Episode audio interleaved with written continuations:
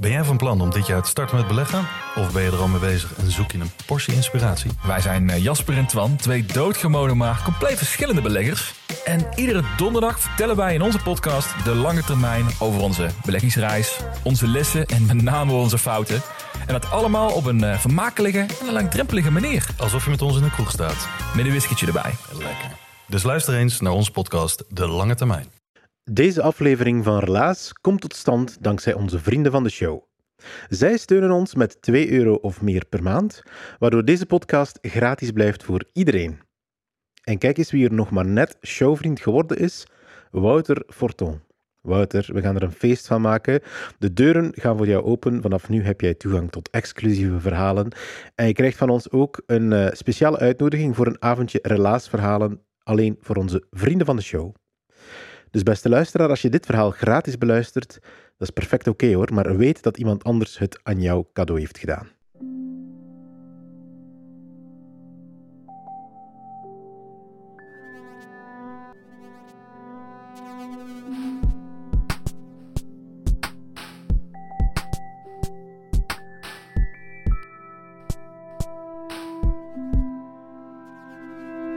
Hey, ik ben Pieter van Relaas. In Relaas vertellen mensen waar gebeurde verhalen die ze zelf hebben meegemaakt. Bert vertelt iets uit zijn puberteit.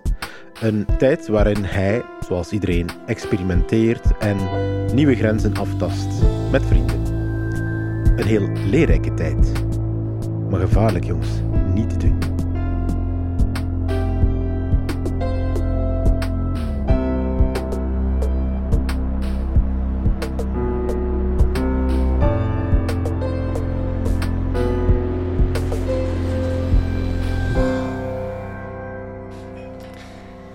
Ik ben 16 jaar. Het is de derde dinsdag van september, drie uur s'nachts. Ik sta voor de deur van de slaapkamer van mijn ma. Naast mij mijn vriend Arne. Bezweet, onze kleren nat, modderig en gescheurd en mijn handen onder het bloed. Kijken nog een keer naar elkaar en ik klop op de deur. Een halve dag eerder zitten we samen op school. Ik zit nog maar net op die school en ik heb Arne nog maar net uh, leren kennen. Maar die avond komt, onze, komt mijn ma ons ophalen om samen naar Gent te gaan. Er is die avond een radioopname voor een, een, een radioprogramma, uh, De Rechtvaardige Rechters, een komisch uh, programma toen. We zagen dat wel vrij zitten om een keer zo'n opname bij te wonen. Dat klonk ons heel leuk. Dus goed, mama komt ons uh, ophalen. We gaan naar daar en dat is inderdaad vrij plezant. Dat is een humoristische show. Uh, Jo van Damme, Patrick de Witte, um, Jan Verheijden, zo, die, die vertellen kluchten en we amuseren ons. En auto was het ook al leuk geweest, dus wat opgefokt. Het is echt plezant. Um, dat duurde wat langer dan, uh, verwacht. We drinken ook nog iets achteraf. En um, ja, ik alle tegen we terug in de auto zitten op weg uh, naar huis. Uh, begint al wat laat te worden. En eigenlijk op de achterbank zeggen Arne en ik tegen elkaar van eigenlijk, hey, zou niet leuk zijn als je gewoon bij mij blijft slapen. Dan, dan moet, moet mijn Mayo niet meer helemaal naar jouw dorp voeren. En morgen kunnen, kunnen we gewoon samen naar school. Ah, prima. Oké, en mijn ma is ook akkoord. Dus ah, gewoon naar mij thuis. Bellen naar die ouders, dat is in orde. En het was net rond, rond 11 uur of zo. Uh, en we zijn slaap tegen mijn ouders en we gaan naar mijn kamer. Ik heb een tamelijk grote kamer, twee bedden. En als 16-jarige moet je well, niet direct gaan slapen natuurlijk. Een beetje praten, vertalen en we worden wat enthousiast. Het is leuk. En, um, ik heb een eerste slechte idee van die avond. Een paar maanden voordien heb ik, uh, was ik verjaard, heb, heb ik wat, wat, kleine flesjes Genever cadeau gekregen voor mijn verjaardag. We zijn in een Genevertje, Arne. Ah, oh, ja, goed idee. Beetje Genever gedronken. En de verhaal komt nog, komt nog vlotter. Ja, het, wordt, het wordt nog plezanter en we lachen niet altijd niet te luid. Is het dat mama uh, verder op de hang ons niet hoort. Maar het wordt echt, wordt echt leuk. En uh, op een gegeven moment vraag ik aan Arne, Arne je, je hebt gehoord van de Coca-Cola-crisis. voor de mensen die, die het zich niet meer herinneren, ehm, in de jaren 90 was er, was er een moment waarop dat een aantal jongeren ziek waren geworden. Op school, dacht ik, uh, een stuk of tien uh, jonge gasten. En die hadden precies gemeen dat ze allemaal cola gedronken hadden, net daarvoor. Die cola was direct uit de automaten gehaald en die school, dat was in het nieuws geweest. En plots waren er heel veel jongeren in heel het land eigenlijk die zeiden, ja, maar ik ben ook ziek van, van Coca-Cola. De reactie van Coca-Cola was alle Coca-Cola uit te rekken en naar de distributiecentra waar dat, dat meters hoog gestapeld was. Een van die distributiecentra was vlak achter het huis van mama. Er zat nog een tuin en, en een weidje tussen. Maar uh, ik had die zomer een ingang ontdekt. Ik wist dat je over de draad kon en eigenlijk toegang kreeg tot, tot uh, oneindig veel gratis cola. Waar dat er trouwens niks mis mee was. Ja, achteraf bleek dat dat een massahysterie was. Dat was helemaal niet door die cola dat die kinderen ziek geworden waren. Wat denk je, Arne? Zin in een colaatje? Ah, wel, ja. Goed idee. Tweede slechte idee van de avond eigenlijk. We sluiten het huis uit en we gaan, gaan inbreken in een Coca-Cola. Um, we gaan niet langs de voordeur, die maakt nogal veel lawaai. Dus het raam open, langs de dakgoot, op een plat dakje, langs uh, de, de regenpijp naar beneden, op een muurtje, tuintafel heb, en zo in de tuin. We staan daar, oké draad over, tuin over, nog een weidje over. En dan staan we voor die ogen draad. Maar ook wist de plek ja, waar dat de, de prikkeldraad net wat doorhing en zo, dat je er wel kon over geraken. Dus wij daarover een paar flessen cola eh, meegenomen, terug over draad is weer die cola opgedronken en die wei. Ja, niet, uh, het is niet iets dat ik nu nog uh, zou doen, maar in die tijd dat was de, dat was de max amuseerde en zo. En dan lachen oh, die adrenaline door je lijf, dat was, dat was gewoon, gewoon tof. En dan, well ja, gaan zeker, nee, toch niet. We zijn hier nu, het is intussen 12 uur, 12 uur 30 of zo. Wat een stapje zetten, wat, denk je daarvan? In een dinsdagavond tijdens de schoolweek, zo, ah ja, goed. Dus we beginnen wat rond te lopen in, uh, in het dorp. En uh, balletje trek hier, balletje trek daar. Een beetje een onnozel doen. Uh, en we lopen verder en verder. En we komen eigenlijk in de, in de wijk waar ik vroeger woonde. Ik was, ik was in die tijd recent verhuisd. En opeens had ik een van de beste ideeën van heel de avond. Ik zei, weet je wat dat er echt grappig zou zijn? Mijn mijn maat Lorenzo, die woont hier in de buurt, moesten we nu een keer hem gaan wakker maken. Dat wordt lachen. Die gaat nog een beetje verschieten als hij ons ziet. Uh, om, om twee uur s'nachts open en dinsdagavond. Ja, goed idee. Je daar naartoe, dat was nou, een kilometer of zo wandelen. Nu, dat, huis van Lorenzo, uh, dat lag in de straat die uithaf op een bos. Een huis of drie, vier verder begon het bos achter, achter die huizen. Uh, zijn huis was een, een dubbele woning, met links een uh, zijtuintje, zeg maar, rechts ook een zijtuintje. Uh, aan de voorkant was de kamer van zijn ouders en zijn raam was aan de zijkant. Dus van de straatkant konden we dat, konden we dat niet zien. We moesten zo'n beetje in de voortuin schuin naar boven kijken en dan zagen we dat raam. Dat was vlak boven een garage. Dat was uh, zo een, een, garage die zo half tegen de zijkant van het huis gebouwd was, waar dat de motto in stond van, uh, van de pa van Lorenzo. En die pa, dat, dat was een beetje een, een, strenge, een strenge man. En zo, in mijn herinnering was hij toen al wat ouder en ik was er altijd een beetje bang van. Uh, die, die had mij ook niet zo graag. Ehm, nu goed, we zagen daar aan, we dachten, oké, okay, nu gewoon nog uh, en wakker maken. Okay, wat steentjes zoeken, uh, kiezeltjes en heb mekken, na een paar keer mekken, tik. Geen reactie. Tak. Geen reactie. We blijven gewoon tik, tak, tak. Het blijft donker. Die, die wordt niet wakker, die is goed aan het slapen. we zijn zo ver gekomen, we gaan er niet weg zonder hem wakker te maken. Weet je wat? Zeg ik tegen Arne, jij jou hier weg in, de struiken, in het voortuintje. Ik klim op die garage en ik ga op de raam gaan kloppen. Dan gaat hij wel wakker worden. Top idee. Dus ik klem op, op die, langs die houten van, eh, van die garage op het dak. Het, het dak van die garage was eh, golfplaat. Eh, daar moet je niet zomaar oplopen. Dus eh, je kijkt wel waar dan de, de balken zijn die, die de golfplaten dragen. En voorzichtig eh, loop ik over die, over die balk tot tegen de muur. En dan ga ik zo'n beetje ninja gewijs met mijn buik tegen de muur schuifelijk opzij tot aan de raam. Op zich is dat comfortabel, kan me vasthouden aan de vensterbank en beginnen kloppen op de raam. Tok, tok, tok. Best wel luid. Allee, die, die worden nog niet wakker, dus ik, ik, ik tik nog harder op de ruit en opeens gaat het licht aan. En dan gebeurt er opeens van alles. En ik weet nog altijd niet waarom, maar in een fractie van een seconde maak ik de onlogische redenering dat niet Lorenzo is die gewoon in zijn eigen kamer wakker wordt, maar dat die pa is die vanuit de hang de deur open doet en het licht uh, aansteekt. Ik ben in paniek, ik wil weglopen, ik draai mij om. Ik zet een eerste stap midden op die golfplaat. Krak! Een een een ongelooflijk lawaai voor heel de straat. Ik val wijdbeens naar beneden.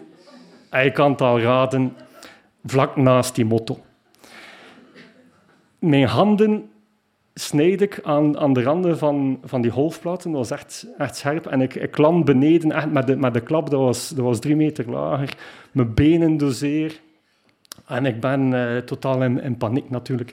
Ik kijk naar boven door het grote gat en tak en ik zie door die ruit Lorenzo, mijn maat, die...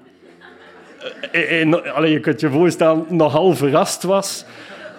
Bert, wat doe jij hier? En ik kon alleen maar zeggen, niks zeggen tegen je pa.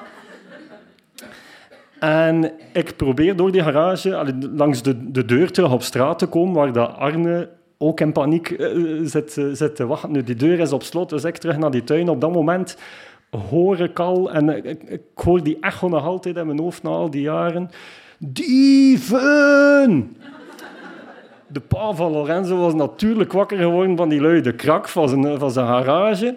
Die had aan de, aan de straatkant zijn ruit open gedaan en geroepen voor heel de straat. En die bleef roepen, dieven! Ik zit dus in die achtertuin, ah, in paniek. Oké, okay, ik kan, kan, niet zo naar de straat, dus draad over bij de buren, zo terug naar de straat. En ik zie Arne daar terug. We zijn alle twee in paniek.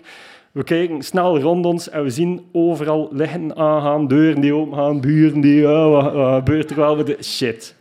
De achtervolging begint. Die, die mensen komen op straat, dus Arne het bos in. Nu, ik, ik woonde daar als, als kind, dus ik kende een tuin van een mevrouw. Uh, dat kende, als je door die tuin gaat, is een klein tuinhekje, zit je direct in het bos. Voor Arne was het de eerste keer dat hij in mijn dorp was, laat staan in dat bos. Die kende dat van haar nog pluimen, ik kende dat bos op mijn duimpje. Dus we, we, we lopen echt die, die tuin door, door de hek en we zitten in het bos. Binnen de minuut zijn we elkaar kwijt. Het is pikken donker, we, we zien elkaar niet meer. Um, we hebben alle twee wel dezelfde reflex. We moeten ons verstoppen, dus ik duik ergens in een grachtje, Arne duikt ergens anders achter een boom en we blijven liggen. En dan, we zien mensen passeren met zaklampen, geblaf van honden. Allee, dat, uh, echt, uh, echt spannend. Dus we liggen daar en dat duurt lang. En mijn, en mijn beleving was dat, was dat uren dat ik daar gelegen heb. En, echt was dat misschien een kwartier, een half uur, ik weet het niet. En het wordt stil. Ik, ik hoor mijn hart kloppen. Ik, ik, ik ruik de, de, de, bla, de herfstblaren uh, op de bodem. Mijn, mijn bloed, ik voel mijn, mijn handen kloppen ook. En de adrenaline. En voor de rest sta ik zeer stil in, uh, in het bos. En dan durf ik recht staan.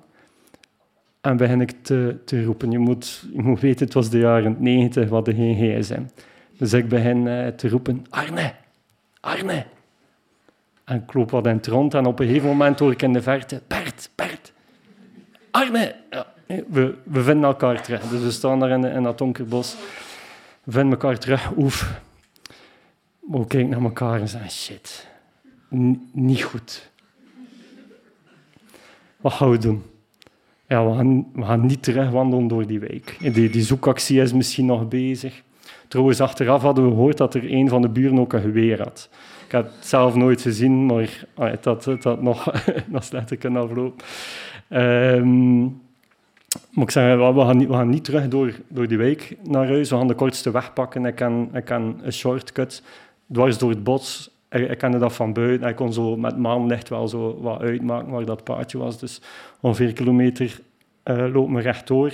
Totdat we aan de enige hindernis komen die we over moeten. De E40. De autostrade. Een paar kilometer omwandelen of over een autostrade. Als 16 jaar zit, bleek het een hele goede beslissing om over de autostrade te gaan. Nu, ik weet niet of dat er hier mensen zijn die al autostrade hebben overgestoken te voet. Doe dat alsjeblieft nooit. Dat is uh, mijn voorsprong het gevaarlijkste dat ik van mijn leven gedaan heb. Dat, dat is zo, ja, zotte werk. Dus we, we, klimmen die berm over, kruipen over de, de vangrail. Uh, we komen op het eerste vak, daar rijden auto's aan 120. Uh, maar goed, het is een tamelijk recht stuk, dus we wachten natuurlijk totdat tot we geen auto's zien. Uh, eerste keer testen, maar, en, en dan merk je, oké, vanaf dat je eigenlijk nog maar de lichten ziet, een paar seconden later zijn die al bij je. Oké, ja, we, we zien lekker gehad en oké, lopen. En we zijn nog maar halverwege het tweede vak en de eerste auto is eigenlijk al achter ons. Nu, we, we, raken op die middenberm terug over die vangrail, die, die tamelijk breed en hoog is eigenlijk. Uh, dan zijn er dan wel stekkers, zo een paar meter, tweede vangrail over. En dan zit je op derde rijvak. Van, de, van de tegenstelde richting. Die, die auto's gaan nog rapper, zeker het is dan drie uur s'nachts. Die, uh, die, die geven gas. Dus dat was eigenlijk nog gevaarlijker. Nu, we, we zijn daarover gesukkeld. Uh, aan de overkant terug over, over, die, over die vangrail, berm naar beneden oef, ja, dat was toch een stuk spannender geweest dan, uh, dan dat we gedacht hadden. Um, we klimmen de berm naar beneden en dan is het eigenlijk nog maar 500 meter naar het huis van mama. De kortste weg daar is door een wei. Um, makkelijk. Nu, ik had die wei altijd van de andere kant gezien. En wat ik, wat ik in donker zo niet echt uh, gezien had, is dat, ik zeg wel wei, eigenlijk was het meer moeras. Dus na een paar stappen zijn onze schoenen en kousen nat. Na, vijf stappen zijn we echt tot onze knieën uh, en, uh, het modderige gras en, en uh, late septembernacht. Ehm, halverwege die wei, en dat kon ik eigenlijk ook niet goed zien van de andere kant waar ik meer passeerde, in het midden van die wei was er een, een prikkeldraad in een gracht. Dus ja, en eh, allee, alles is spekken donker. Dus we, we, we, stappen, we, stappen in die, in die gracht tot aan ons middelnat. Uh, modderen, we, we, we, sukkelen over die prikkeldraad, onze kleren gescheurd. Allee, dat, oh, maar oké, dat kan er ook nog wel bij. En de laatste rechte lijn, oké, we, we belanden eindelijk in de tuin terug. En waar dat in doorgaan nog zeer vlotjes ging, was nu... Oké, we slepen ons op de tuintafel voetje zetten langs de regenpijp over het muurtje, plat dak. We tuimelen terug ons, uh, ons raam binnen van mijn kamer en we liggen daar op de grond. Ah, shit, oh, wat was dat allemaal? Uh, wat, wat moeten we nu doen? En dan eigenlijk wel echt een goede beslissing, denk ik, uh, voor een puber. ik, ik moet dat zeggen aan mijn ma.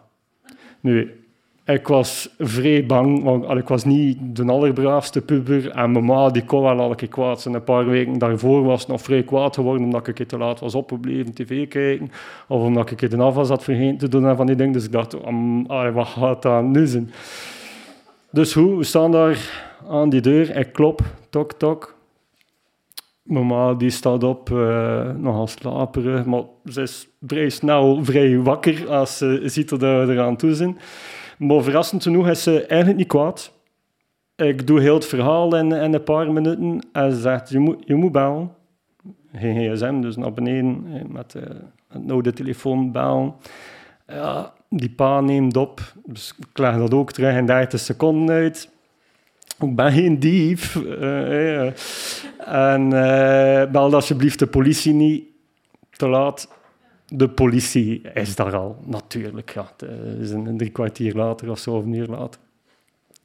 En over uh, vijf, zes uur uh, zitten we terug op de schoolbank. Dus, uh, um, mijn ma neemt dan... Ik, begrijp niet goed hoe dat ze daarbij kwam. Ik denk dat, eh, dat ze nu toch ook een andere beslissing zou nemen. Maar mijn ma neemt dan de beslissing. Je zou best gaan, ga maar met de fiets. In plaats van ons te voeren. Had maar één fiets. Arne was niet, niet met de fiets. Dus Arne van achter op de fiets. eh, Zo'n fiets zonder licht ook nog krakenmekken de hele tour. Eh, tot aan dat huis van, eh, van Lorenzo. We zien al de combi blinken, eh, het licht brandt. Wat boze buren kijken naar uit en de deur gaat zo. Ehm, we, gaan naar binnen en dat is geen leuk gesprek natuurlijk. Eh, Die, die pa was al geen grote fan van mij en die avond zeker niet, is er niet op verbeterd.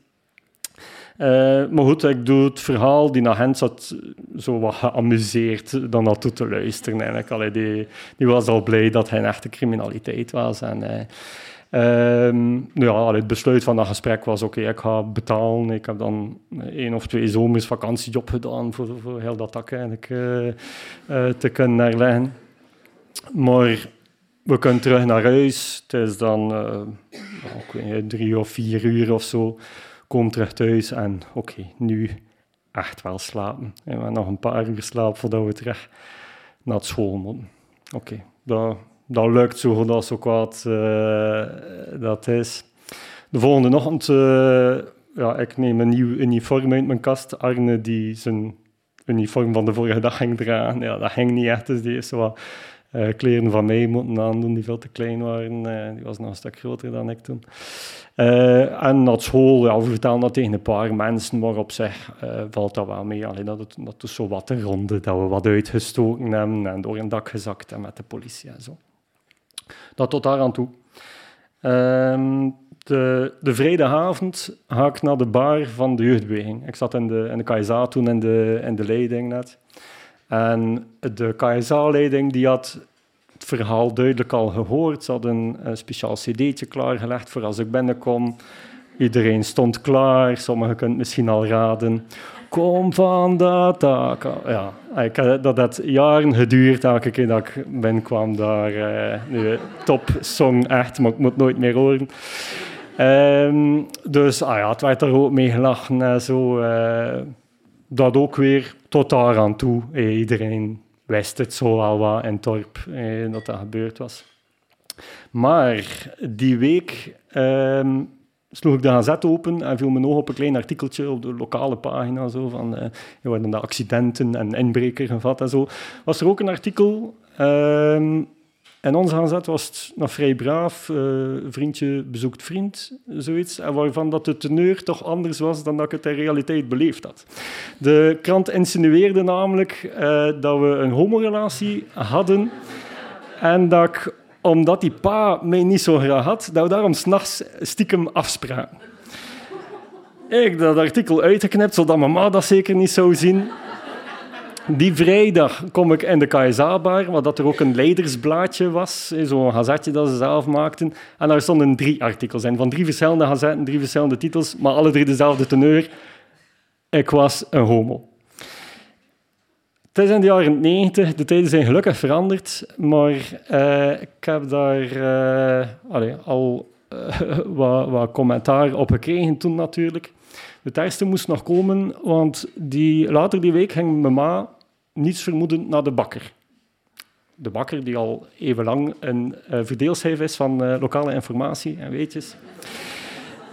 Die bakkerin die had de artikels duidelijk gelezen. Dus die dacht van, tja, in de gazet zeggen ze dat uh, Bert homo is. Maar, mama die wist van niks van die artikels. Maar die wist wel natuurlijk eh, wat dat er gebeurd was. De ma komt binnen, de bakker, en zegt, ah, hallo, zeg, mag ik iets vragen? Is dat, is dat waar van, van Bert?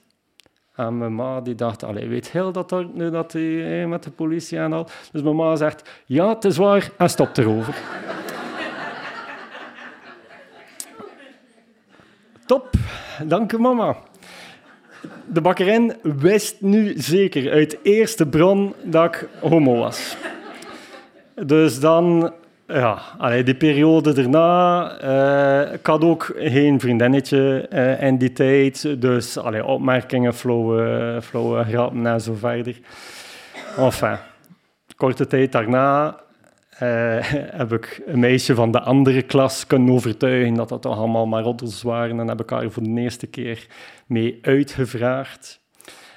Kwaadtongen zeiden dat enkel maar was om te bewijzen dat ik geen homo was.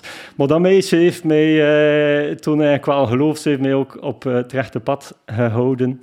En ze zit hier ook vanavond, het is ze 23 jaar getrouwd. En het was wel echt uit liefde. Dank u wel.